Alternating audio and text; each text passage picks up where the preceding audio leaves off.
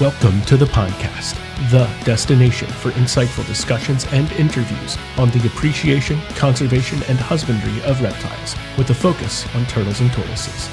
Now, let's join our team of turtle nerds. Woo! Welcome, everyone. Welcome to the podcast, episode 93. We're so excited to be here for you, with you, with a new look podcast for episode 93. We've been doing this a long time, closing in on 10 years now, and every so often the show gets a little bit of a facelift. We're excited about that. Today we're excited about Kevin is here, and he does not have a delay, and his internet seems to be working. Shouldn't have said anything.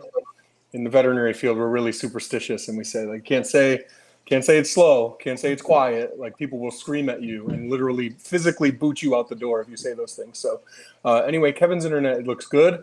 Feeling good about that. Good to see your smiling face, Kev. We also have, buddy, you too. Thank you. We also have Emily, who's here with us, who is going to be helping us host the show. This is her first time on the show. She's a friend of ours that we know really well. She's a lead keeper at Riverside Reptiles Education Center, and she's wonderful. I met her months back when I did a talk for them, and she is a boss. And she also handles things that the rest of us would be super duper scared of, like spitting cobras and all sorts of really cool, crazy things. Come on. So no chance. We're really, really excited to have her here with us. So Emily, welcome. Welcome to the show. Thank you. Hey, and Emily, I barely hold garter snakes, so did not score any cool points with that one. And you also, Kevin, you had seen Emily before when you visited Riverside. Can you tell us what happened in that short encounter with each other? Absolutely, yeah. So the way I found out about Riverside Reptile Education Center is I had listed an Aldabra for sale, and they reached out to me to see if they can get it for their program, and we worked something out where it wasn't full price for them because it's an educational center, excuse me. But then I would go, and I wouldn't pay to go, with my family.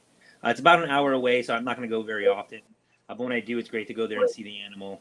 And I think the second time I went, there was no one around. I kind of reached into pet the Aldabra that they got from a while back, and Emily came around the corner and was like, "Are you in the Aldabra enclosure?" Get out of there, And I'm like, no, I'm Kevin. I brought this animal. It was a good. I love it. I love it. Sorry, no one is above it. Sorry. You're good. That's right. You make one exception for one random bald guy. You have to make it for all of them. So there's a lot of us bald guys out there. Seriously, I'm just saying. But that's awesome. I love it. And then also we have our guest, our esteemed guest, Dr. Tony Monahan, PhD, the most incredible traveler that I've ever known, and we'll probably get into that. But Tony, it's such a pleasure to have you with us. I am honored. Thanks for having me. I guess probably I should say that I should preface that we spent a lot of time together a few weeks back, traveling to and from the TTPG, the Turtle and Tortoise Preservation Group Conference, which was an amazing time. But traveling with you was really interesting. I had a bunch of people contacting me, like, when are you going to get here? When are you going to get here? They want updates. And I would tell them updates. And some of the things that I would tell them, like, for instance, I'm going to hop on the train bus thing. I don't even know what it was. It was a train bus from the airport and take it right there. And they're, you can't do that. That doesn't go there. And I'm like, well, I think the person I'm with knows you're very knowledgeable about traveling, and there's a reason for that. And that's what you're here for today, is to talk about your project. Can you share your project and why you're so knowledgeable about traveling? Sure. We're working on a project called the Turtle Lover's Guidebook. And it's a book on all things turtle, and the main folk features are going to be places that you can go and see turtles. So if you really like turtles, these are all the cool places you can go. So the main section is going to be zoos, aquariums, and education centers. And also we're going to have a section on turtle organizations, turtle rescues, turtles on social media, and extensive bibliography. So as much information as I can get for turtles. And I really want to take a different angle from the old field guides. When I grew up, you know, you get the field guide, you kind of figure out where you can grab these turtles from the woods and ponds. And I want to take that away and say, you know, if you really like turtles, go to these places. I've got 120 places so far that qualify for my book. I just returned from a trip to Salt Lake City, Boise, Idaho, and Chicago. A couple days ago. How'd that trip go? You were talking about that trip when we were together. Pretty smoothly, yeah. 3 days, 3 sites. That's an easy one. I wasn't in any particular site for more than 20 hours or so. So it's pretty much a flight. I flew to Salt Lake City, went to the zoo, got on a plane, flew to Boise, Idaho, stayed over, went to the the Idaho Reptile Zoo, which was fabulous. It had 23 species of turtle. Nice. And all rescues also, wonderful job they're doing there. And I flew back through Chicago, stayed over Chicago so I can go visit the Shedd Aquarium for the second time. That's a big one, right? How many species at Shedd Aquarium? Probably around 15 right now. Nice. Last time I went there, it was my plane was delayed, so I didn't get there till around noontime. The place was just mobbed, and it was hard to get your photos. It's not the best place in the world to take photos. There's a lot of glare, a lot of glass, a lot of glare. So this time I had a little bit more success. They had a Jeffroy's turtle. Mm-hmm. Finally got to see him. Very cool. Finally got to see him. So everyone knows, like, what's so amazing about, and I know people who were at the TTPG. Tony was the banquet speaker there, which is like the featured speaker, and it was so fitting because of this amazing project that he's doing. And one of the and I've been thinking about it a lot. You know, Tony came and visited me at my home and saw my collection, and we also, you know, got to spend this time on the road together for that one trip. So I've been able to think about his project a lot, and I think. And really ponder over kind of what makes it really special from my very weird, nerdy perspective. And that's like the hole-in-the-wall places that you wouldn't know about otherwise, right? That now you'll have, hey, I'm going out to see family in this weird, obscure place, or work is sending me to this weird, obscure place. I wonder if there's a decent zoo. And you just kind of have to go and buy tickets and see what's there, kind of, and take a leap of faith, which is fun sometimes when you find a place that surprises you, right? It's fun, but what are some of those places where you've been pleasantly surprised or found a place that you didn't necessarily know about? Well, this Idaho Reptile Zoo was amazing. It was very similar to Riverside Reptiles, where it's kind of in a strip mall. It's right next to the dollar store, and he's got ponds. He's got all kinds of enclosures. He's got a desert tortoise walking around on the floor, and I was really surprised to see that. And he was saying that what I've learned from my short time in Idaho is that there was a large influx of population from California in the last 10 years. They said 10 years ago they had 300,000 people. Now there's 1 million people in Boise, Idaho, and most of them immigrated from California. And all the people that brought their sulcata tortoises and their pet turtles and stuff found out that Idaho was not a great environment to raise a reptile. So he's got this place, and he takes in a lot of pets that people can't handle anymore. He also has an adoption program. So that was a good place. The Colorado Gators Reptile Park in Alamosa, Colorado, sits on a 2,000-foot deep geothermal pool. and the water is a constant 87 degrees. So you got alligators hanging around in the snow. That was cool. And they've got 19 species of turtle. Kansas has a really cool Kansas wildlife exhibit. It's in the park in Wichita, Kansas. And it's just like this caged-in place with all kinds of wildlife, lots of turtles. And they've got a giant alligator snapping turtle that's red for some reason.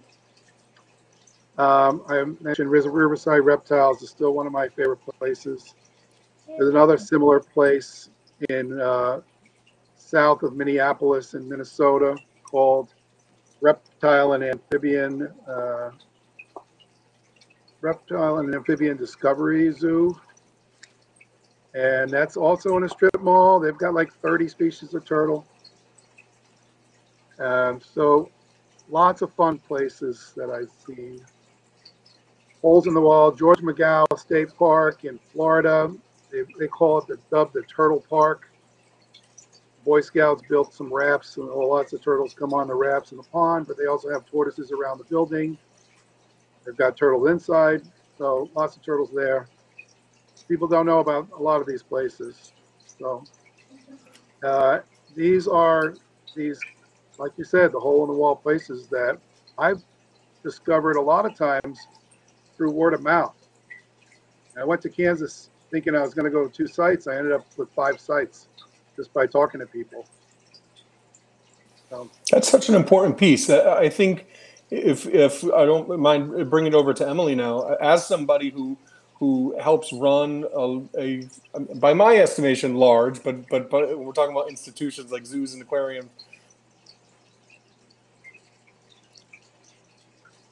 We lost Tony. We lost Anthony. Yeah. Froze, yeah. I think he was going to ask you, based on the size of like your place, what does it take kind of like running that, I think, but I don't know offhand exactly. So if you want to answer that. Also, Tony, I have a question for you as well, based on what you were saying, was of all the hole-in-the-wall places, I know you said you love Riverside Reptile, but which place would you say, if the person was out and about, they'd have to go check this place out of the others? Well, it depends on where you are in the country. Well, say you make it your destination. I kind of rate them as places I would go back to. Okay. And some places I go and I don't need to go back to it. But that Colorado Gators place, I just loved it. And it was such a unique place. It's in the middle of nowhere. The other place is the Curacao Desert Museum in New Mexico, right over the Arizona border. And that place has a desert garden that is just absolutely gorgeous, with turtles and tortoises walking around. It's absolutely amazing. I could have stayed there all day long. Yeah. I wanted to ask, I'm sorry, I just cut out in the middle of asking my question last time. I'm so embarrassed. I wanted to ask Emily, as somebody who's running, like, you know, who's helping run a larger place that's larger by our standards, place that's We're never going to hear the question. This was happening to me a few months back. I know. What the heck is going on? It's just me. Emily, what does it mean to you to be included in a book like this as Riverside Reptiles? Honestly, it's an honor because some of the places that you're listing are places that I know of and I follow on social media and I'm a big fan of. So to hear that we're included in that, that's an honor. Thank you. I also have been joking that I'm going to rename us Riverside Turtle Education Center since we have so many turtles. So I guess that kind of goes right along with your book then. So. Well, in fact, when I show a sample site page to people, it's Riverside Reptiles. I finished the site page. Mm-hmm. Yeah, sample page. Yeah. Cool. I have a question too. So I just wanted to circle back to something you said. You said there was an alligator snapping turtle that was red, like the color red. Oh, interesting. What kind of alligator snapper was it? Do you know? Yeah. Oh, okay. No. Two on the spot. Sorry. I think her name is Jolene. And I asked the caretaker about it, and I didn't get a response. I showed it, also showed it to Greg from Greg's Turtle Haven, and he's pretty convinced it's something to do with the water. Oh, okay. It's not born red. It's just a reddish color to it. Mm-hmm. Yeah. Yeah, okay. I've seen that on like painted turtles before coming out of a pond, where the entire plastron is just like a deep red, almost like a, yeah, with a little bit like brown mixed in, but way more red. Like a higher, yeah, iron content in the water. Or yeah, something, really maybe? High iron content. Yeah. Okay. Yeah, I'm a big fan of snappers. So. Yeah. Yeah, you have some there at Riverside that are pretty cool. That I like the enclosure that it's in. Multiple angles for you to see it, you know. Yeah, so that's Ben. He's in Apalachicola, and then we have the Temanichii. Feel free to call me out if I'm pronouncing the species wrong. Better than me. Yeah, so we tried them together. We have a male and a female, and he was just very amorous whenever we put them together, so we decided to separate them. But I'm a big fan of Ben. I love him. He's my favorite animal here. Awesome. Yeah. Mm-hmm. Oh, are you at the building right now? Yeah, yeah. So I'm actually in my office because I'm in the process of moving, and the internet is better here. So Gotcha. This is behind the scenes. And you live in Connecticut as well? Yep. Yeah. So I live in Stratford. It's about an hour to an hour and a half from here in Enfield. I'm next door. I'm in Milford. Oh, get out. Okay. Yeah. I think I dropped a turtle off to you once before. I think you picked up an enclosure at my house. That's right. Yes, that's exactly what I did. It was a vision cage, right? Correct. Yeah. Okay. It's awesome. Mm-hmm. Look at you guys, best friends. And I think I'm supposed to give a three-toed box turtle to one of you. That's me, yeah. Okay. Yeah. Sorry. No, it's good. You got to come out checking out terrapins with me in the bay. I live on the estuary. Oh, okay. Yeah. Oh, I would love to do that. I got a bunch of kayaks. You can come out anytime. Yes, that would be awesome. Well, one of the features in my on each page is a feature that's called Turtle Spotted At, like Turtle Spotted At Riverside Reptiles, and I put the listing down. So I'm going to have to double check my list with you. Mm-hmm. Yeah. Because you might have more stuff than I saw last. Yeah, we're always getting stuff. We actually just got 2 new animals in the last few days. The numbers are always changing here. That's good. Mm-hmm. Yeah, we just got a new Mexican black king snake. He's quarantining in my office right now, right there. And we just got a puff adder who is quarantining in my office right there. I saw that. Yeah. And then we have Western diamondback quarantining in my office right there. And then we have 2 Gila monsters quarantining in my office as well. So I have a lot of animals right here. If at some point you want to pick a Gila monster up and put them in frame for me, I greatly appreciate that. Do you want me to grab one right now? My favorite animal of all time. Really? Okay, I can grab one for you. We have 2 here. I'd love that. Thank you. Sure. Sorry, I'm getting geeky. And Tony, I respect you. And this is what's interesting, too, about having Emily on. Because I respect you a lot because you're a bit of a one-trick pony. You just want to see the turtles. You can go to a zoo that has pandas, elephants, huge crocodilians, cool lizards, whatever it is, and you just want to see the turtles. Yeah, because it's my time. It's what I'm doing. So sometimes I'm going to 3 and 4 places in one day.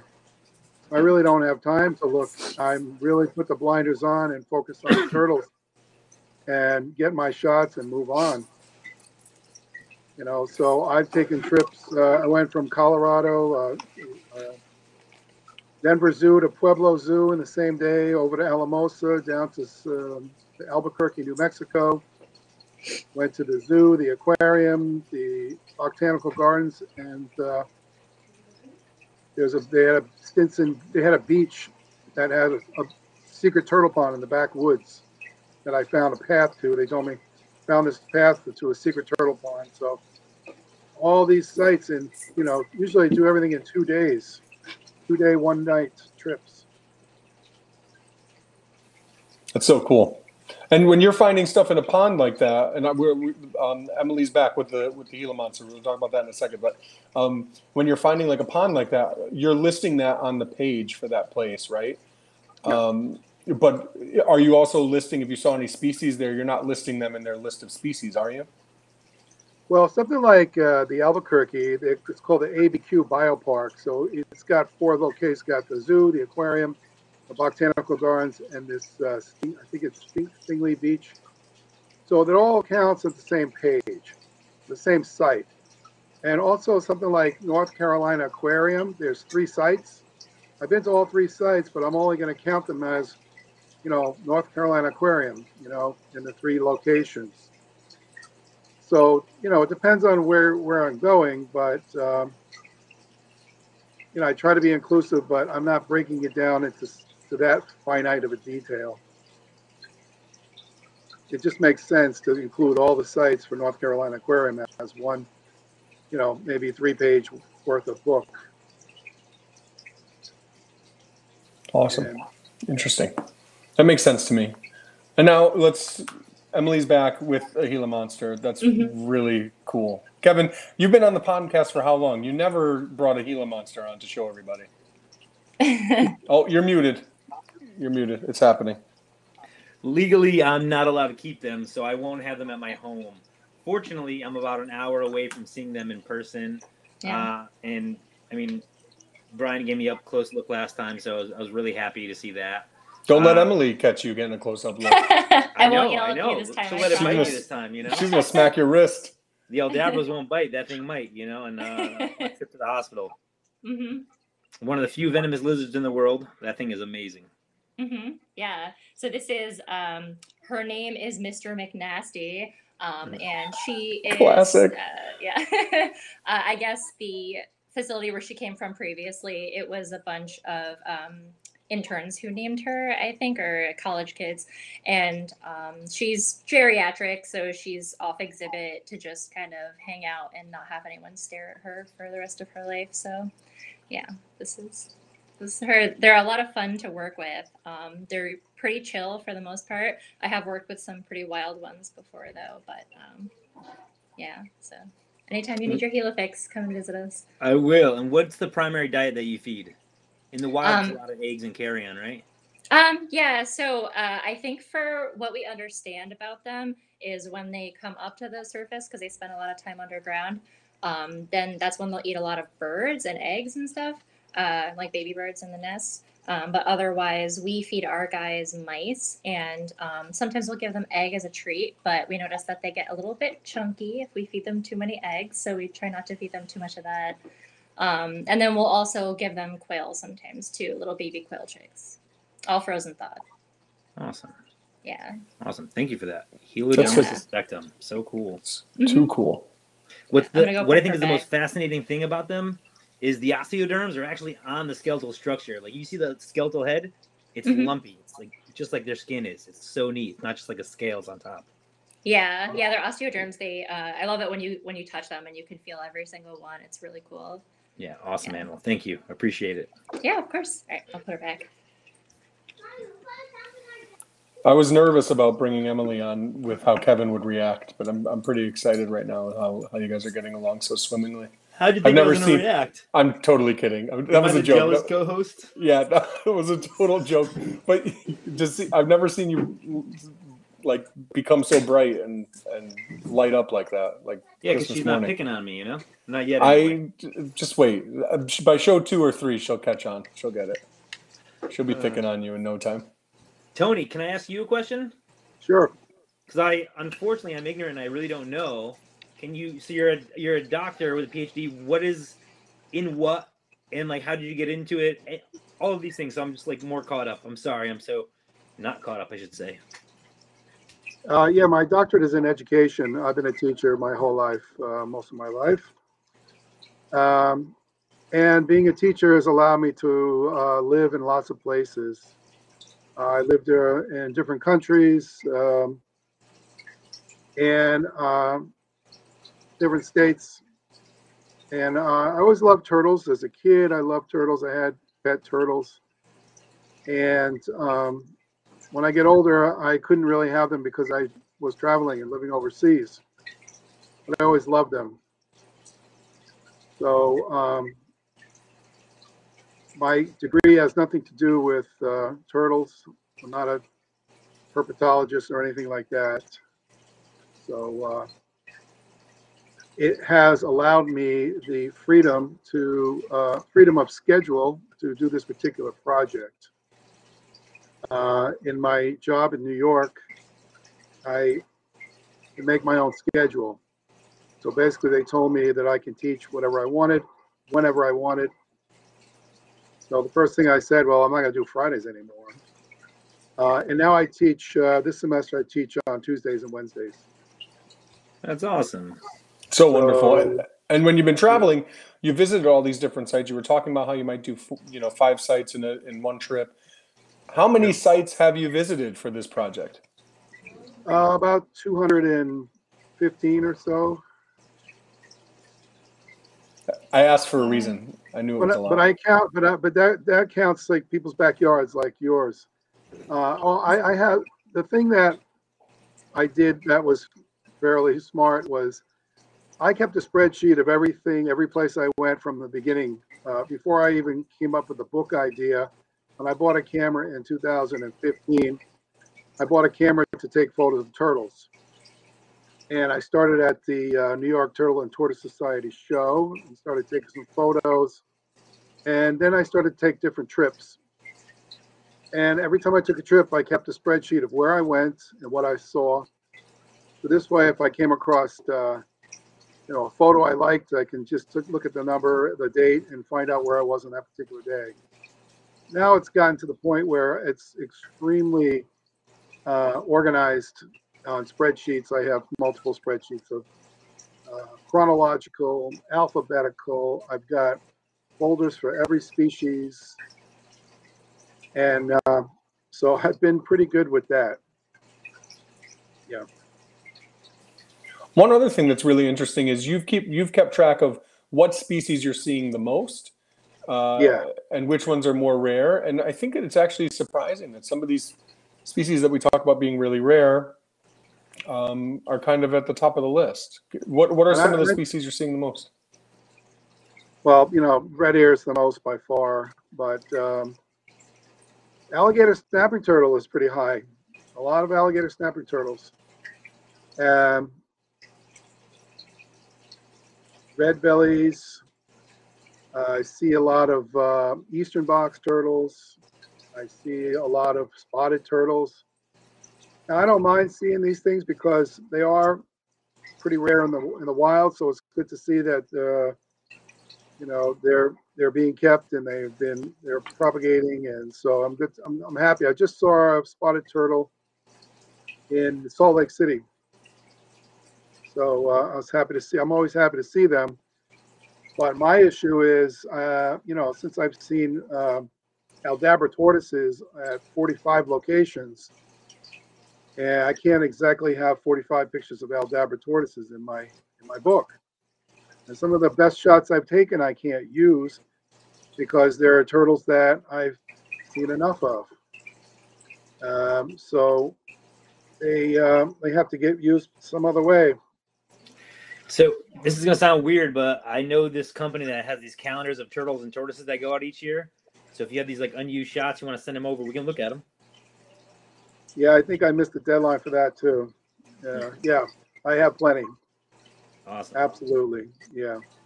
What species did you only see one of? What are species that you've traveled the entire country and you've gone to all these different places and you've only seen one time?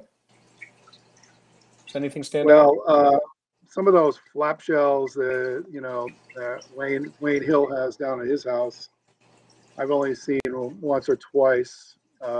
Indian flap shells.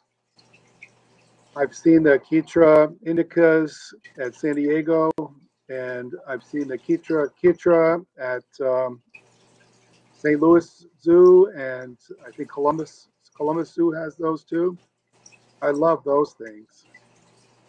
I've only seen an Alabama map turtle once at the Denver Zoo, and I've been all through Alabama. I've been through Alabama twice. I've only seen an Alabama map turtle one time in Denver. I've never seen an Escambia map turtle. Some of these map turtles I haven't seen. Pascagoula map turtle, I think I've seen once in Cincinnati. So Thanks. Yes, we had Ryan Dumas on to talk about that. He's the one who kind of was involved in that project, if my memory serves. Yeah. It's interesting. I like that, Jeffroy. I went to the Shedd Aquarium a couple summers ago, and all you can see is his feet. He's hanging out, and he's hanging his feet on, and you can't see above. You can only see his feet below. And stayed there for a couple hours, and he never moved. So on Saturday, I was in Chicago again, and I went there. I got there 9 a.m., went right to the site, the spot, and there's his feet again. I'm thinking, oh, come on. So I do the rounds. I go around and around and around, and finally, like an hour later, he came out. And I told the people that was standing there, excuse me, I've been waiting all day for this. And I just cut in front of everyone and started taking my pictures. And thankfully, I got a couple of shots. I love it because you're like a pushy New Yorker, but also like the biggest nerd they've ever seen. It's like they probably tell stories about you. We went to the zoo. Remember that time we went to the zoo 5 years ago, and that guy told us he was waiting for 4 hours to see the turtle, the little turtle that nobody else cared about. So, Tony, with all your traveling, what haven't you seen that you really wanted to? Well, there's all this stuff in Anthony's backyard. There's a lot of stuff I see in the I see things in the reptile shows. I see things in people's yards that aren't in the zoos. Yeah. They're not in the zoos and not in the aquariums. So a lot of that stuff, you know, that I haven't seen. I know that there's a lot of things I probably never see. The Tennessee Aquarium told me that Michael Ogle told me that they were going to get one of those speckled cape tortoises, the little padloper is the smallest tortoise in the world. Wow. Okay. Yeah. And he said it was being held up in Norway and customs. This was during COVID. I'm not sure if they got it yet or if they're ever going to get it, but I've never seen one of those. I would love to see the smallest tortoise in the world, for sure. How much smaller than an Egyptian is it?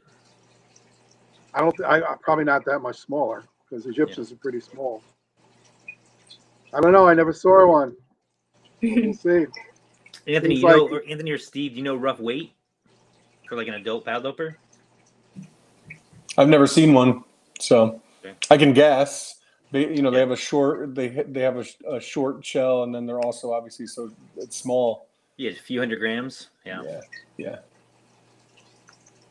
Wow. Well, yeah, because I have small Egyptians and things, but they're so domed comparatively. Yeah. Yeah.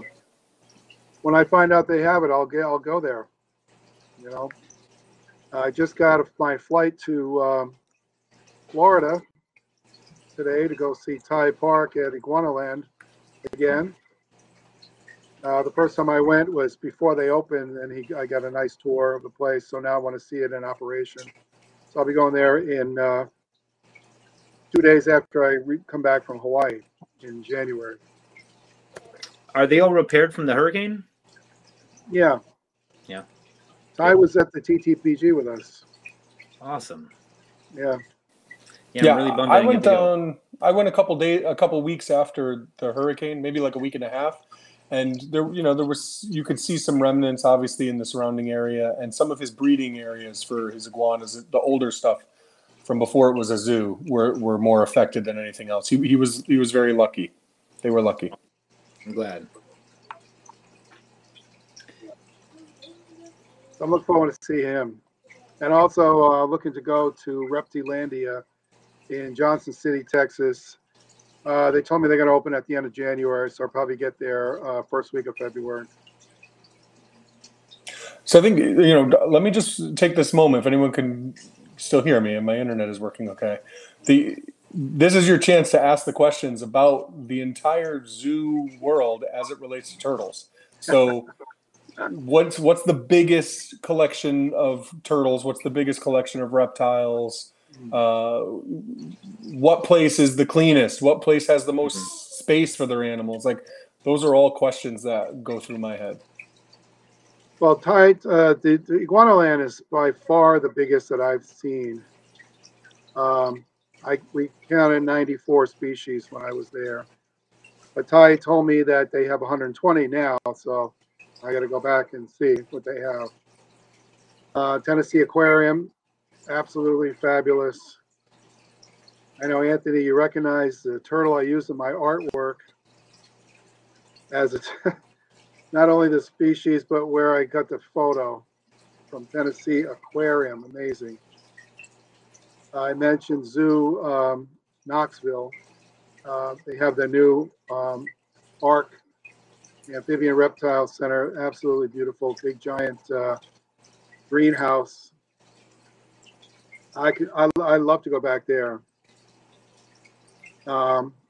The Fort Worth Zoo has an amazing building called the Museum of Living Art, and it's the reptile amphibian house designed by Greg George Designs.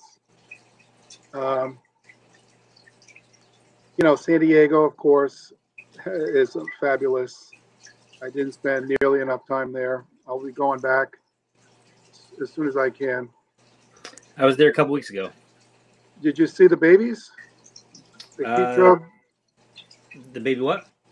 Keitra indica babies? No, I did not. No. A lot of the stuff, because when I was there, it was very cold. It was like 60 degrees, so a lot of stuff was off display.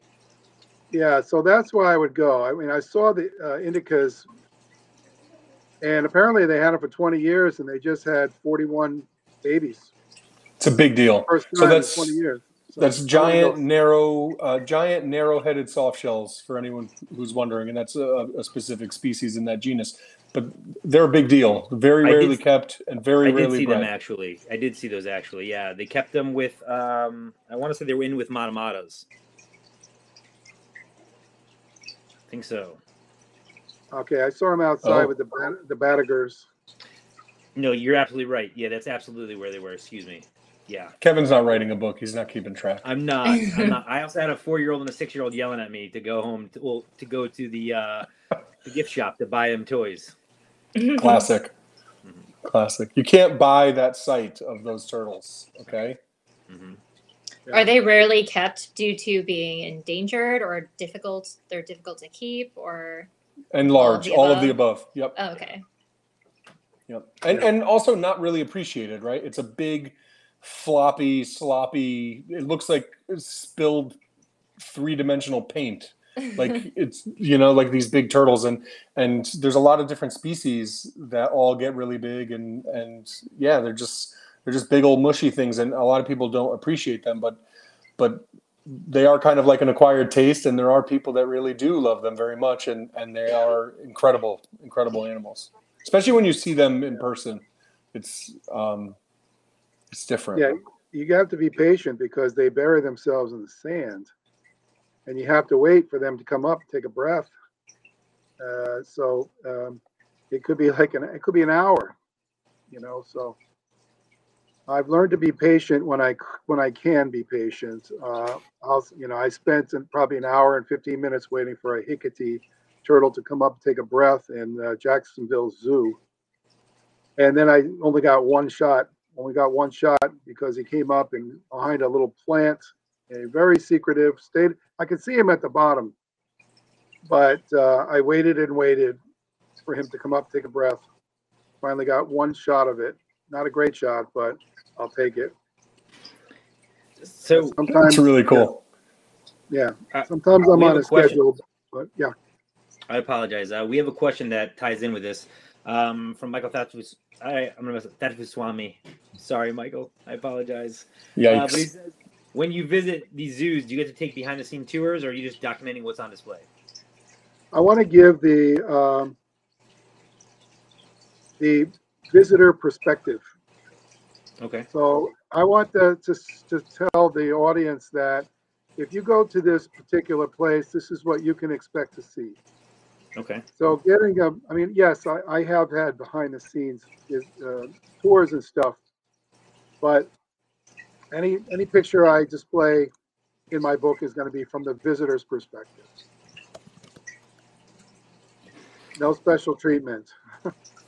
I love that too. If I can just add, I think one of the things I'm most excited about with this project, people who are into baseball get to keep track of all the different stadiums they could visit for a game, right? Mm-hmm.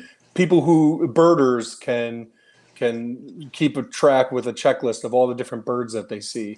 And Tony is putting together this project that takes so much of that work out of it. And it really makes it possible for us to say, okay, I want to see the top 30 turtle zoos before I die. And now because of Tony, I can do that. And some of them I could hit in the same day even. So yeah. It's incredible to be able to have a resource like that, you know, for whatever the price of the book will be, to be able to have that resource, to be able to do that. It's incredible. Do you have an estimated time when it's going to be published?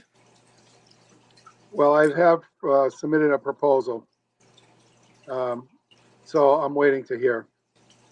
I would say that I've got a handful of sites left. That's it. There should be a book like this for everything. There should be a lizard one. There should be, yeah. There should be a panda one. There should be everything. There should be a fish one. I don't know. Everything. Yeah. It's an incredible idea that I've never heard of before for anything outside of this. Yeah. It's really awesome. Are you going to include any exhibit information, like kind of rating who has the best exhibit in terms of space or in terms of meeting their needs or anything like that? Great question. You know, I'm keeping the descriptions as simple as possible, but I am taking photos of exhibits. I take photos of buildings and signs and exhibits and things like that, because you can't just have all turtle posing in the same pose. So I'm trying to get a variety of things. For Riverside Reptiles, I have that Turtle Haven outside pond area. I've got a nice picture of that with a description.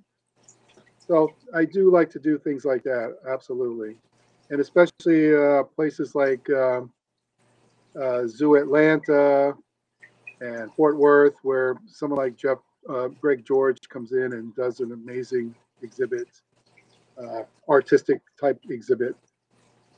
Doesn't Zoo Atlanta, is it Zoo Atlanta that has the exhibit that looks like a kitchen, like a soup kitchen? Did you see that one? I thought it was. Maybe I made that up. I can't remember exactly what zoo it was, but it's one that, like, it was a commentary on how, like, turtles get made into soup, and it's like, it looks like a kitchen, but then there's water. Okay, maybe I dreamt that. Maybe that was something I dreamt in my dream, and it doesn't. That's exist. The beginning of your program. Tony would have seen it. Yes, I've checked out Clyde Peelings Reptiland. I love that place too. That I actually just went to Clyde Peelings. I went on a road trip just a few weeks ago, and I hit Clyde Peelings. I hit the Nashville Zoo, Chattanooga Zoo and Aquarium, and or Tennessee Aquarium. And I was glad to hear you mention Tennessee Aquarium, because that was, like, amazing. That lab where they breed all of those turtles that I was, I just took one giant video, because I was like, there's no way I can take enough pictures to give this justice. So Clyde Peelings was definitely a nice place. Yeah. I've also went to the TSA Turtle Survival Center. I've been to the Baylor Center in California.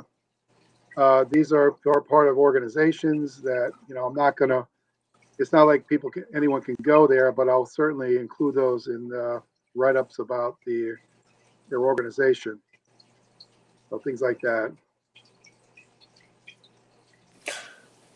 What was the biggest, well, I guess I kind of already asked when I asked for, like, the kind of unknown places, but what were some of the biggest surprises that you can recall?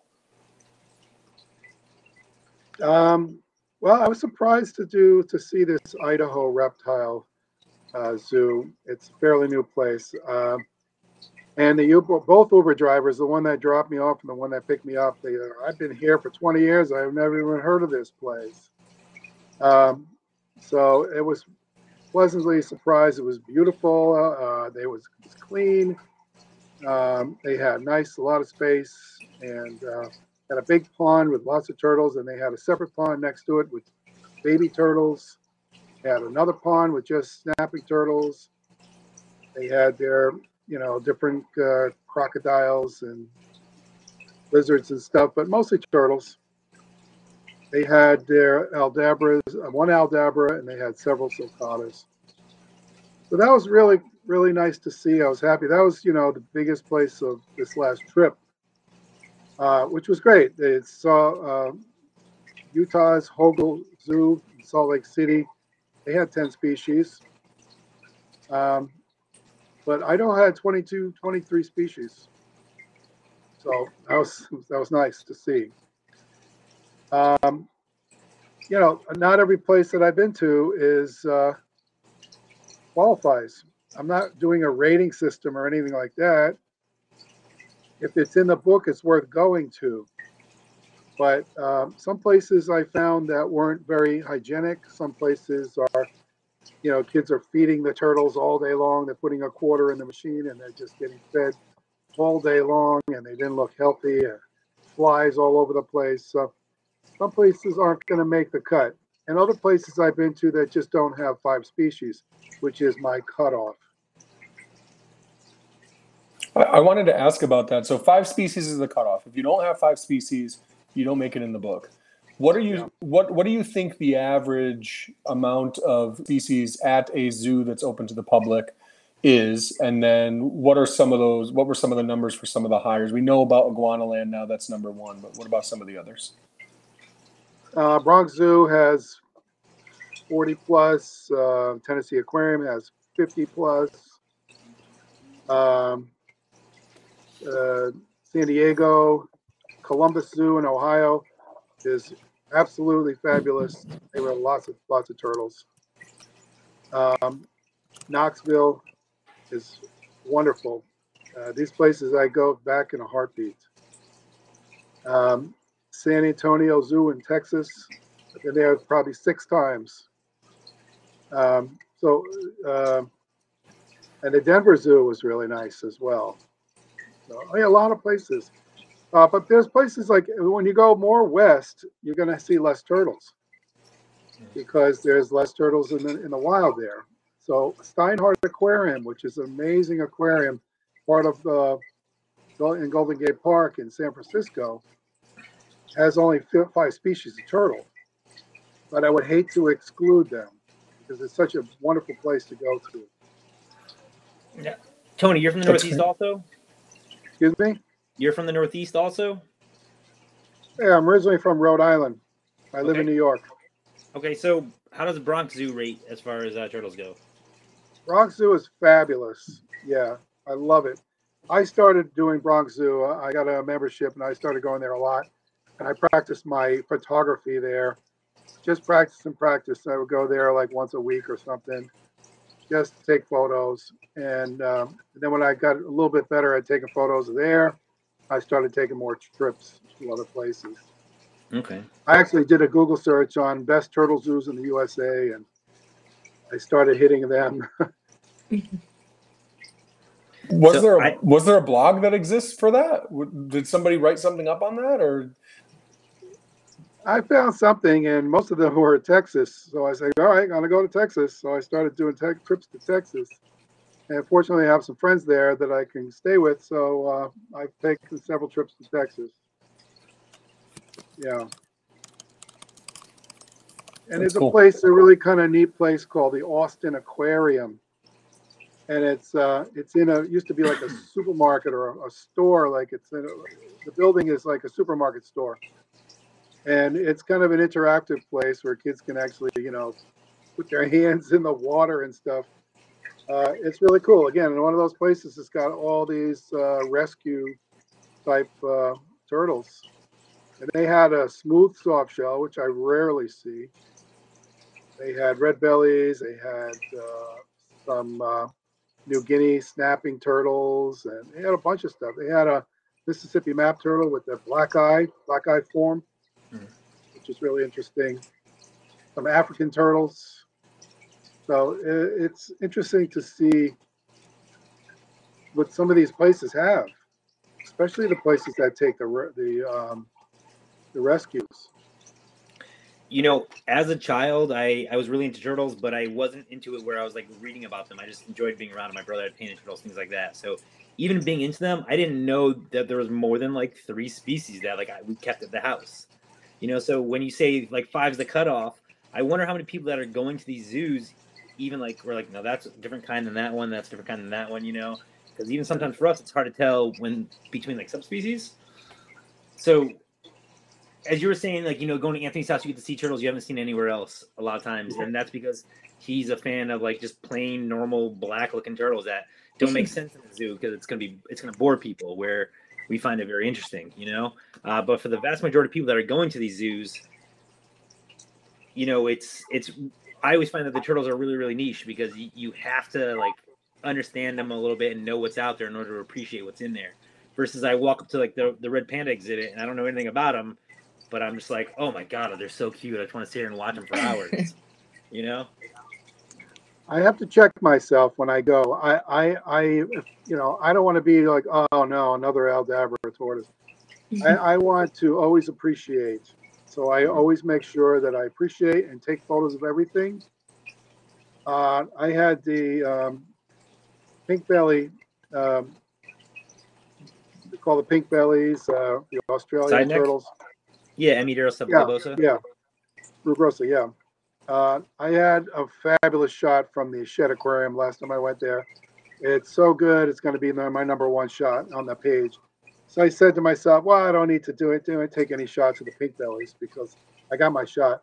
So I found myself there taking a bunch of shots of the pink bellies because that's what you do. You see them, you want to take a shot of them. And even though I've got hundreds of shots of these turtles, and again, I have them on spreadsheets. I have them in folders. I've got 400 quality shots of spotted turtles, for example, in the wild and in zoos.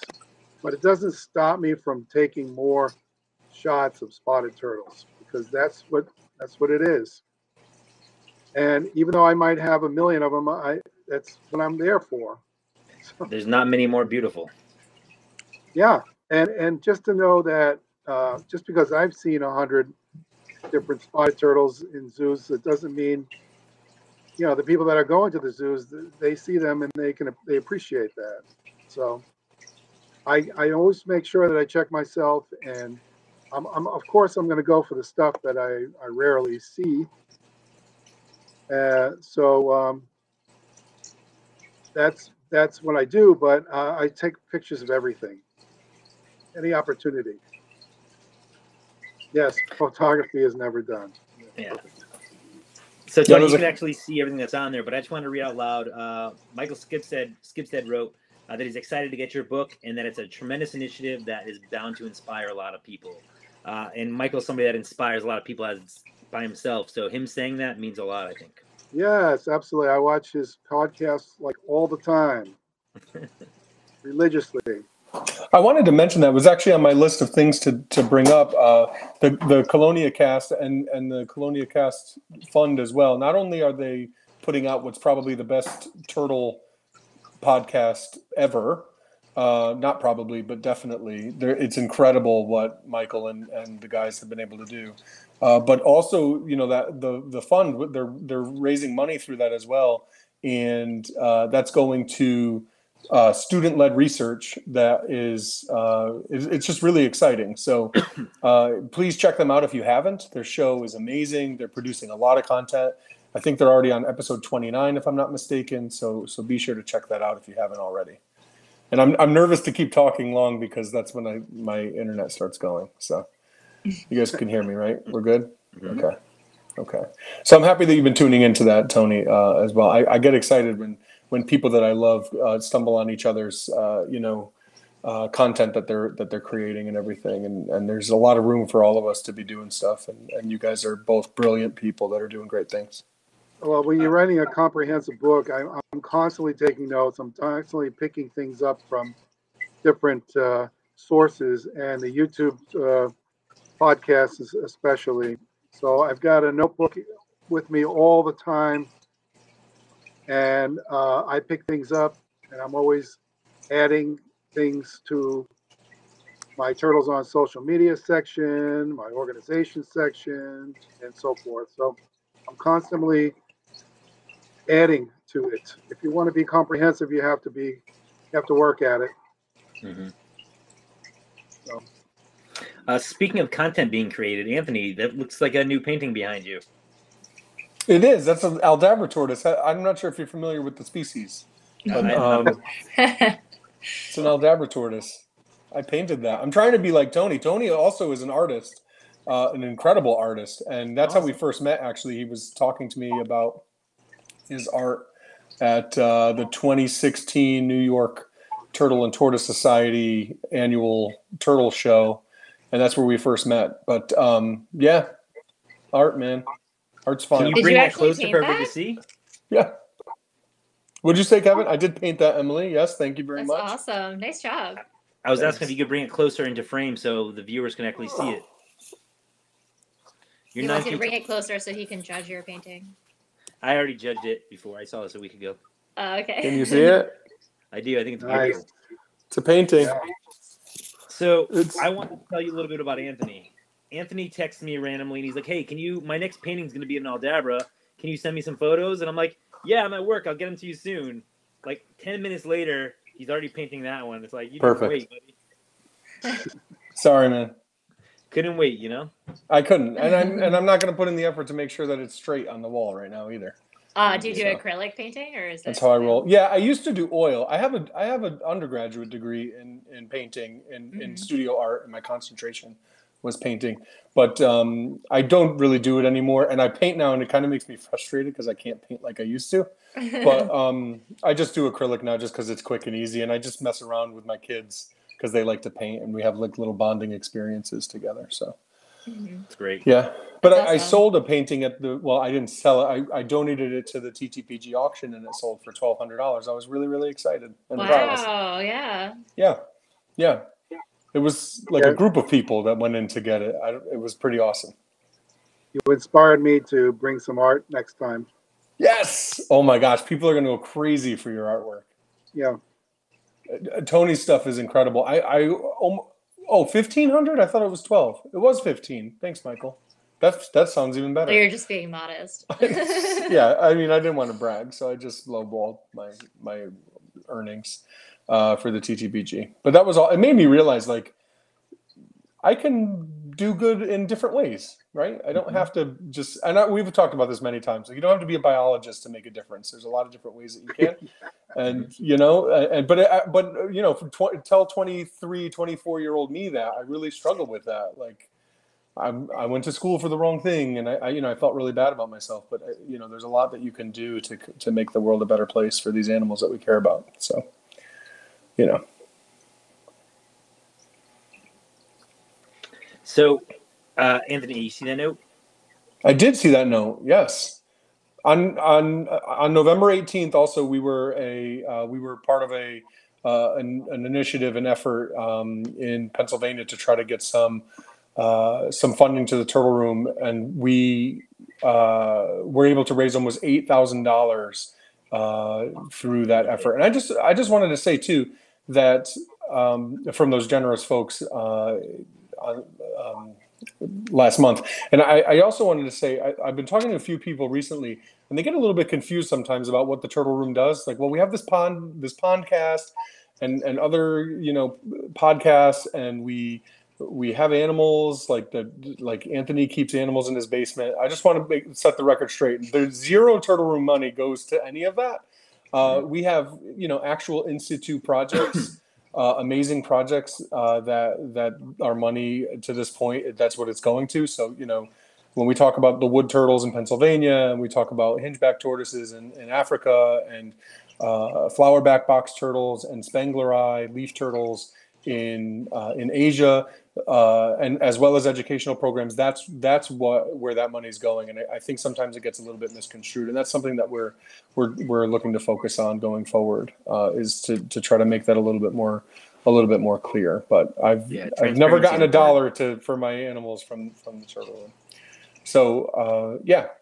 Anyway, look for the TTPG auction to benefit the Turtle and Tortoise Preservation Group and U.S. ARC next year when Tony Monahan's artwork fetches much more than Anthony's artwork, but we will be friendly about it. Tony, do you have any of your work online we could see?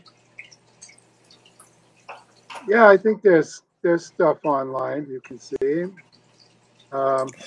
Yes. I thought about asking ahead of time. I think I sent you a link, Anthony, to video. But yeah, you did, but it's in my text. I'm not going to it now. I don't have. It's not going to happen. Tony, are these paintings or are these prints of your photos that you've taken? It's paper structure. My work is layers and layers of paper. Interesting. And okay. Is it three-dimensional? Maybe I can just, let's see. Oh, is this going to happen? Yes. Annie's wearing a Turtle Room t-shirt. So this is built up, and it's totally three-dimensional, like if you were looking at a turtle shell, but it's with individual one layer of paper, and he's building it with these paper. Each one's just a hair smaller than the next, so that you get that three-dimensional form out of it, which is incredible. Life cycle. That's awesome. And I haven't actually seen his work in person, but in seeing it more and more in photos, I've been able to kind of comprehend. The first time we were talking, Tony, and I was in the middle of a Turtle and Tortoise show, I didn't really wrap my head around exactly everything you were doing until we were able to talk about it more in subsequent meetings and getting to know you a little more. Yeah, it's there are problems to be solved. That's what I see. If the image isn't in my head, I have to figure out how to make it real. That piece I just showed you is a mathematic piece, and it's based on a mathematical formula called the Fibonacci progression. And I had to follow the formula to make the piece. And the piece is called the Fibonacci procession. And the large tortoise is, the shell is 35 layers of paper. So it's 7 times 5. The next turtle is 6 times 4. The next one is 5 times 3. So everything is math. And everything kind of adds up, and it's probably about 1.5 inches thick. Nuts and bolts holding everything together. It takes several months for me to do one art piece. So it's crazy, right? Yeah. It is, yeah, it's wild. In a good way, in a good way, yeah. I have dental tools and magnifying glasses and so forth. I look forward to seeing them in person sometime. Yeah. Yeah. Kevin does that. He invites himself over people's houses. I had a show in New York. TTPG, that's why. Punk. Yeah. I had an exhibition in New York City, and one of my pieces was stolen. Oh, no. Wow. Yeah. Okay.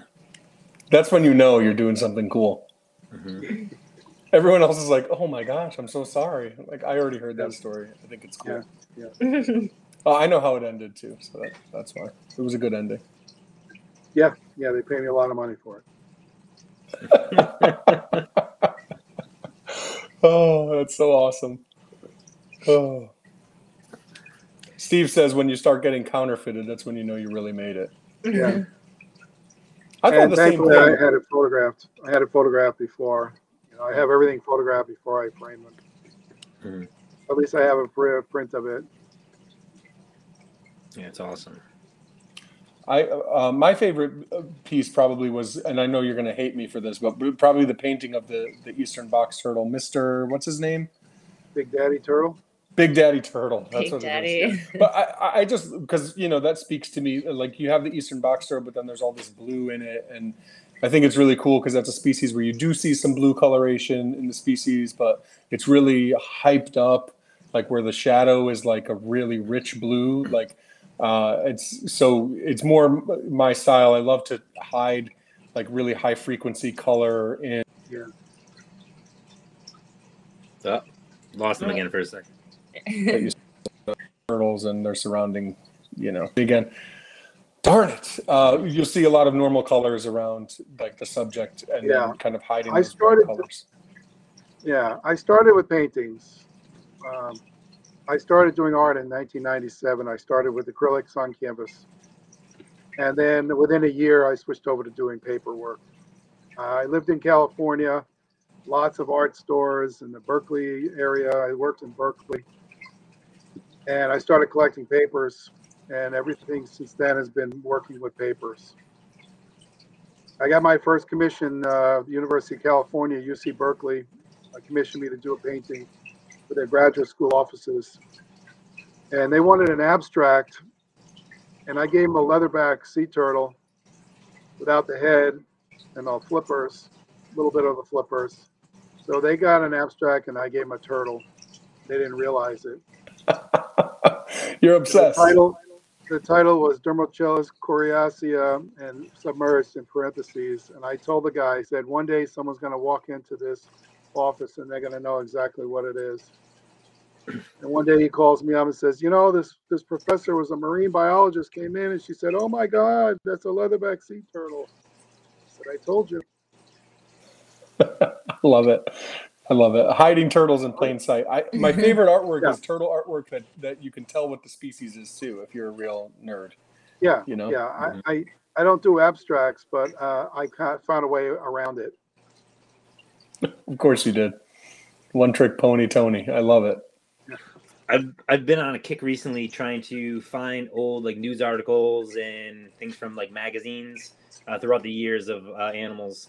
And I've come across some like really cool like prints and stuff. So for instance, like this one's from, I think this was from like 1897.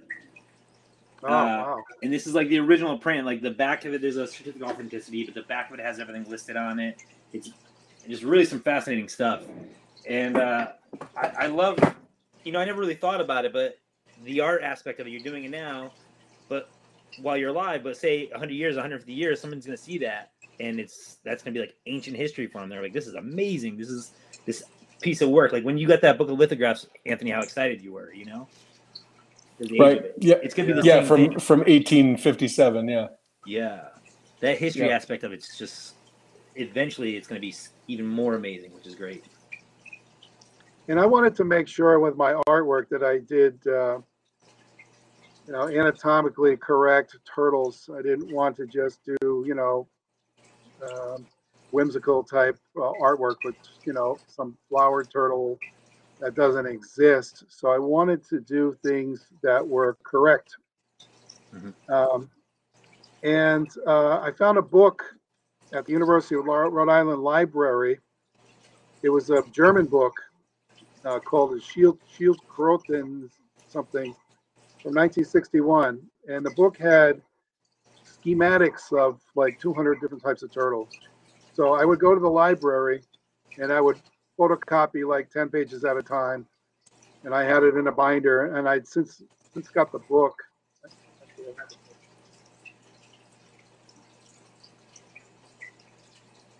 This book here. And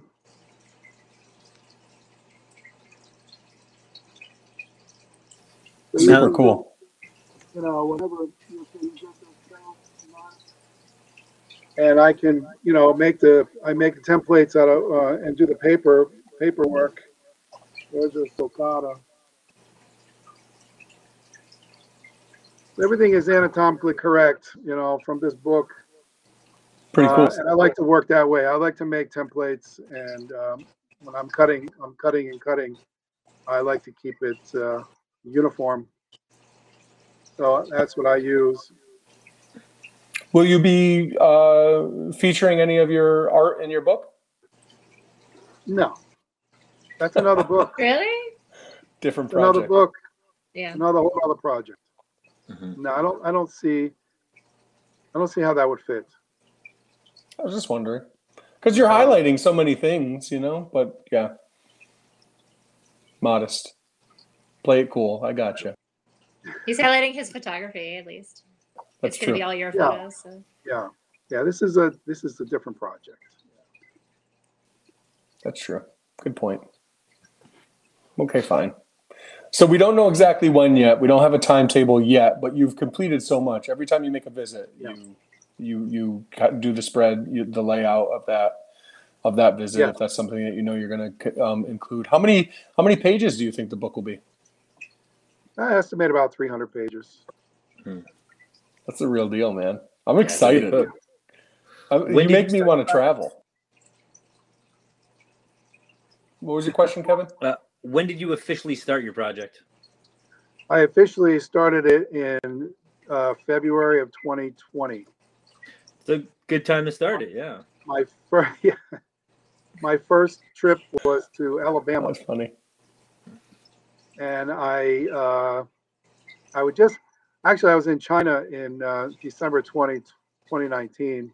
Mm-hmm. I was working on an international assignment, and I came back on New Year's Day 2020, a couple days ahead of the COVID virus. We haven't been back overseas since. I worked at a college in Massachusetts that sent me overseas, teach graduate school for 2 weeks at a time. So I was traveling a lot. That 2019, I had five assignments. I did Costa Rica, China, Thailand, Trinidad, Mexico. So, and then it all came down. We haven't been overseas. I just finished a class in Panama, but it's online. Everything's online now. Mm-hmm. But in Trinidad, I got to go and see the leatherbacks nesting. And that was in April. And then I went back in August with my daughter to help the little babies fight off the vultures, help the babies in the water. That's awesome. That was cool, yeah. Now, clearly you can't get like right next to them when they're nesting, but like how far away were you? Could you really kind of tell the sheer size of them? They're just mammoth. Oh, I was allowed to touch them while they were nesting. Yeah. Yeah. It was interesting because when they're the nesting season, you had to get a guide and you have to get a license, and there's a lot of restrictions, and you had to go with the group. But when it was the hatching season, it was just me and my daughter on the beach, her and I, no one else. All day long, we're fighting off the vultures, helping the babies in the water, and nothing. I think the best time to go would be in June. That's when the sun is still light enough. When they come out of the water, your cameras will work. When I went in April, you can only use a red light. Hmm. So any photography that I have is either red or you can switch it to black and white. But I take it. I'll go back there in June, and but I'd rather go do the baby thing in August. In fact, my friend Peter, I have to mention Peter Warney. He is one of the inspirations for this book. Him and I have taken a lot of turtle trips.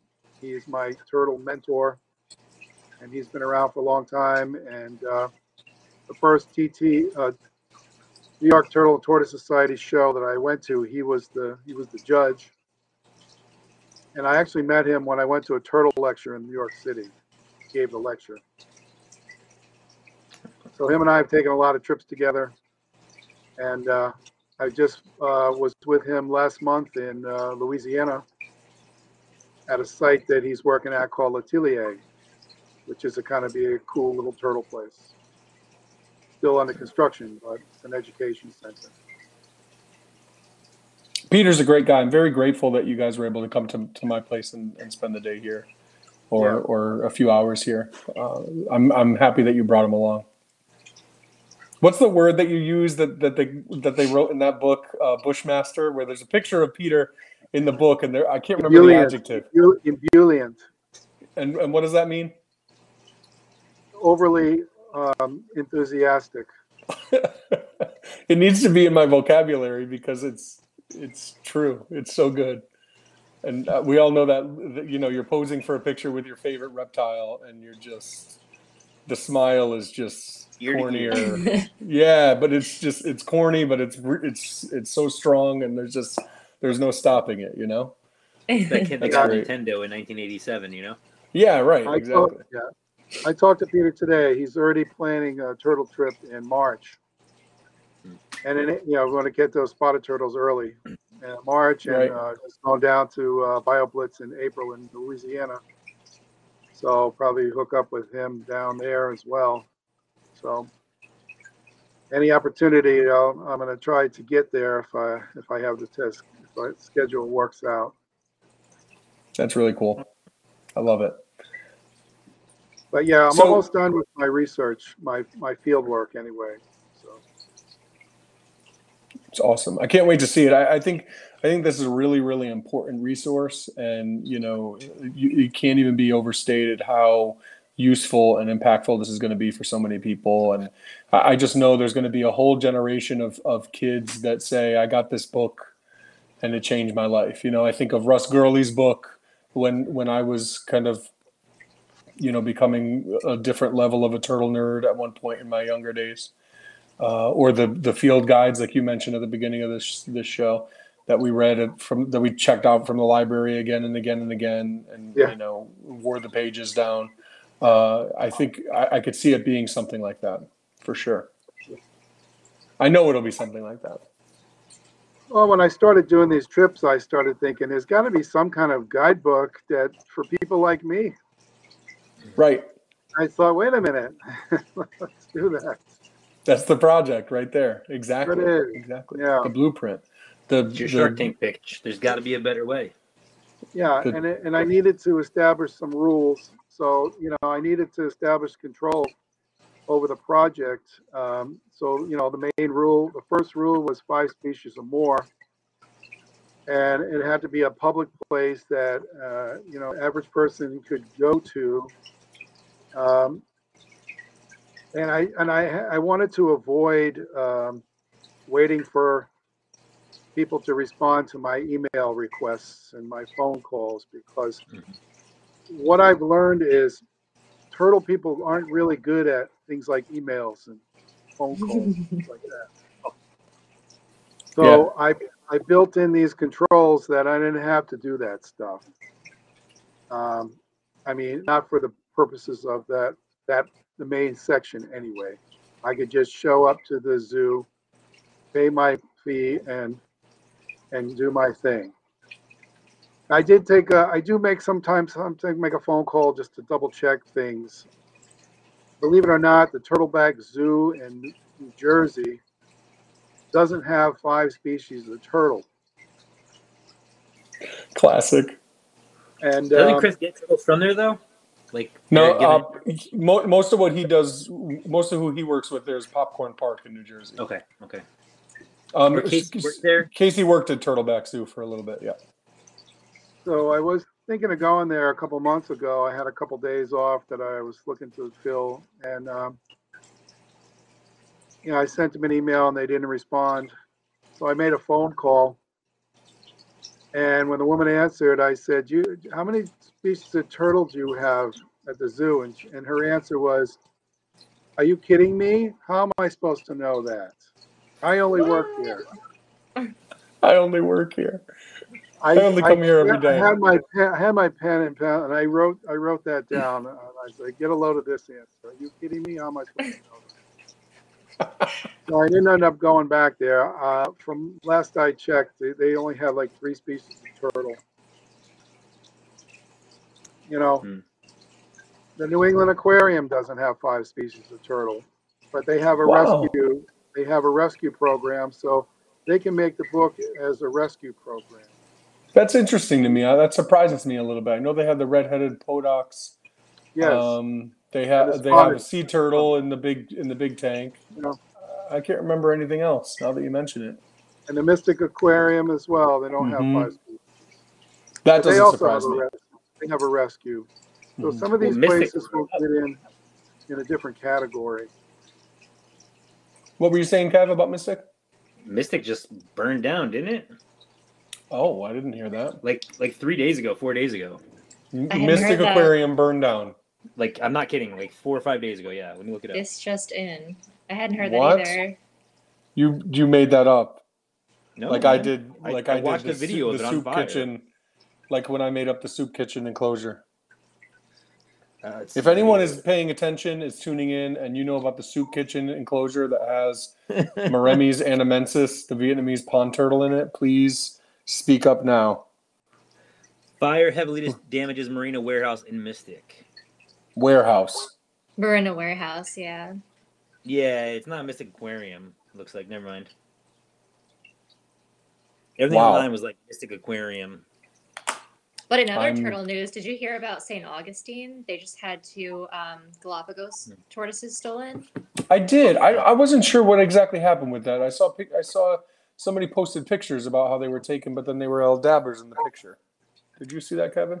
I didn't see it, but I see that happen all the time. Yeah, I guess they posted that someone, they believe they hopped over the fence and took two. I saw the post about it, and I can't believe that happened. The keepers must be out of their minds. Yeah, they got these small animals. You're not like hoisting glops over a fence. Yeah, well, they're still pretty small. I think they're only a few years old. But... Yeah, they have some small ones there too. Mm-hmm. Yeah, been there a couple of times. It's really sad. Well, I don't want to keep you guys all night here. Tony, I can't thank you enough for joining us. I truly cannot thank you enough for this service that you're doing with the creation of your book. It's going to be a complete game changer, and I could not be more excited. Thank you. Thanks for having me. We'll be here next month, and we'll have Brian Kleinman on as a guest. He is the owner, operator, proprietor of Riverside Reptiles Education Center, which will be an interesting one. I'm hoping that. I'm hoping that Emily will mess with him a little bit and give him a hard time. I look forward to that. Just see their dynamic a little bit. I guarantee a lot of heckling. Yeah. Right? Exactly. That's what I want to see, is some heckling for sure. I think that's going to be awesome. Will you be on separate screens or together? He said he's going to do it in his office, so we'll be on separate screens. Classic. Gotcha. Even better. Yeah. In the same place. I'll just cover my mic and yell at him down the hallway. That's terrific. And then in February is the 10-year anniversary of the podcast. Our first episode was in February 2013. So for that special episode, we will be bringing back John Weir, the co-creator of the podcast, as a guest. It should be a very funny and entertaining show, I assume. So looking forward to those, and we have a speaker lineup all the way through the middle of next year. So we're really looking forward to bringing you some good content. And this was the first show in kind of doing that and restructuring a little bit. So looking forward to the future, and appreciate any feedback if anyone wants to send us any messages or anything like that. And again, thank you, Tony. Thank you so much, Emily, for being here. And thanks, everyone, for putting up with my internet. Thanks. Bye, guys. Hey, everybody. Bye. Bye.